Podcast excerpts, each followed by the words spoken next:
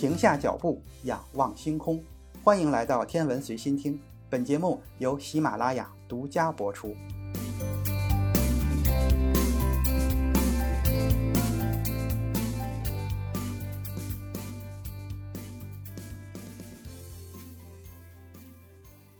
一九一五年，阿尔伯特·爱因斯坦正式发表了广义相对论，将人类物理学的认知推上了巅峰，颠覆性的改变了我们对宇宙的认识。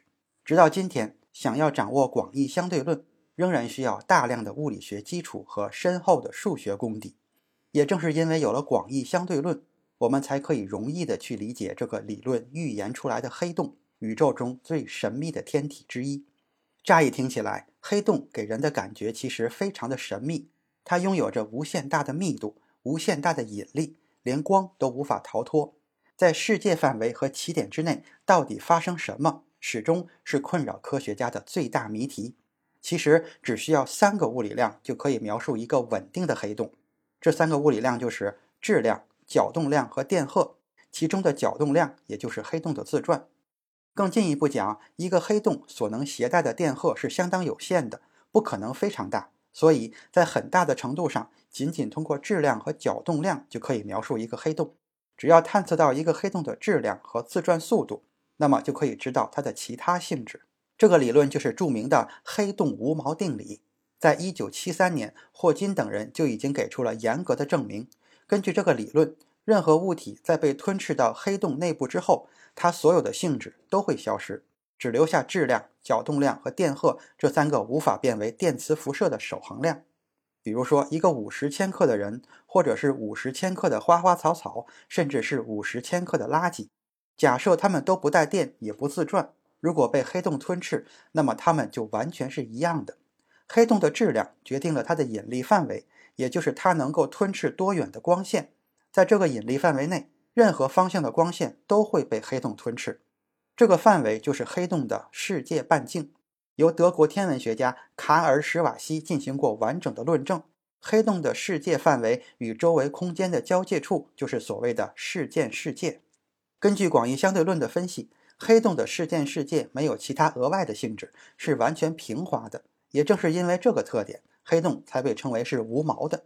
在广义相对论看来。这个理论牢不可破，已经被人们广泛的接受了，但是在量子力学面前却遭遇到了严重的挑战。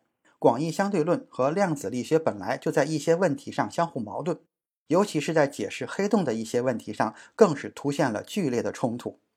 任何进入黑洞的信息都不可能逃逸出来。当物质穿越事件世界后，它所携带的信息都将消失，只留下刚才提到的三种属性融入黑洞。这是广义相对论得出的结论。内容太多，休息一下。主播已经开通了洗米团的功能，加入洗米团就能畅听所有的单集付费声音，同时还能超前听音频，还有专享的圈子动态。还等什么？赶紧加入吧！推广期价格优惠哟。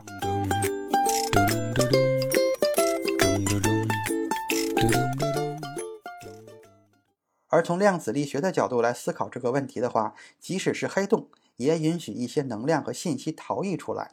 这就是科学家们面临的困境，也就是著名的黑洞防火墙悖论。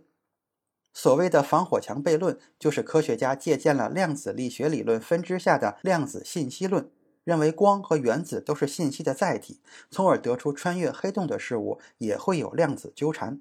量子力学表明，黑洞世界上会有量子纠缠，就在黑洞里边和外边的微粒之间。如果这种纠缠消失，带能量的粒子便会交织成一个壁垒。这种壁垒或者说防火墙会在黑洞世界周围下降。科学家首次发现了这种纠缠是所有黑洞都有的，并考虑到随着黑洞的年龄增长，还将会发生什么事。纠缠形式越大，防火墙下降时间也就越长。如果纠缠达到最大，防火墙就不会出现。多年以来，物理学家们一直试图调和两个理论之间的矛盾，但是没有成功。本质上说，这是相对论和量子力学的矛盾，或者说，我们还没有找到一个大统一的万有理论。为此，霍金甚至提出过一种灰洞的说法，表明完全只进不出的黑洞是不存在的。不过，也有人试图解决这个悖论，比较常见的就是对广义相对论的修正。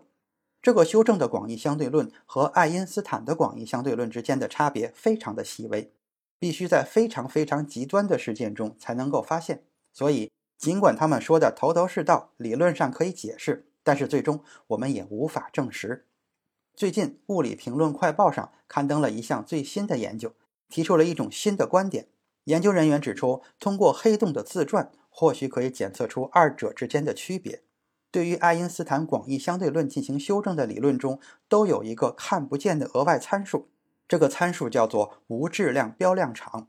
比如我们比较熟悉的磁场，带电或者带有磁性的物体放在磁场中会感受到电磁力，然后发生运动的变化。所谓的场就是指某种物理量在某个空间的分布情况。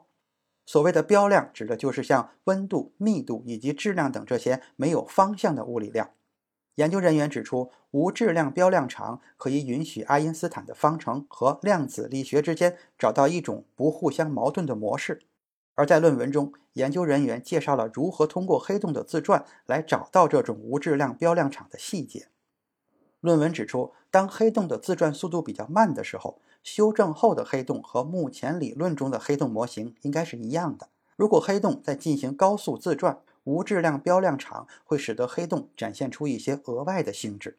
这些修正理论允许黑洞在高速自转的时候长出毛来，从而可以携带一些其他的信息。通过对高速自转黑洞的观测，我们就可以验证这些修正理论是否正确。旋转黑洞长出的这些毛发通常会出现在黑洞的事件世界附近，并且在黑洞并合的过程中也会体现出它们的影响。因此，研究人员建议科学家们未来可以通过引力波来对这些高速自转的黑洞进行观测和研究，从而确定那些关于广义相对论的修正理论是否的确有效。到目前为止，爱因斯坦的广义相对论仍然可以经受住所有的考验。通过一次次宇宙极端事件的观测，这个伟大的理论被一次一次的验证。也许在将来会有更加极端的宇宙事件可以证明广义相对论并不完美。当然，我们也期待着科学家利用引力波对高速自转黑洞的观测结果。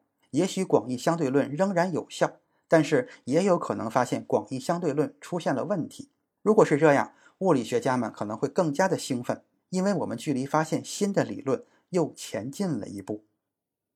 今天的天文随心听就是这些，咱们。下次再见。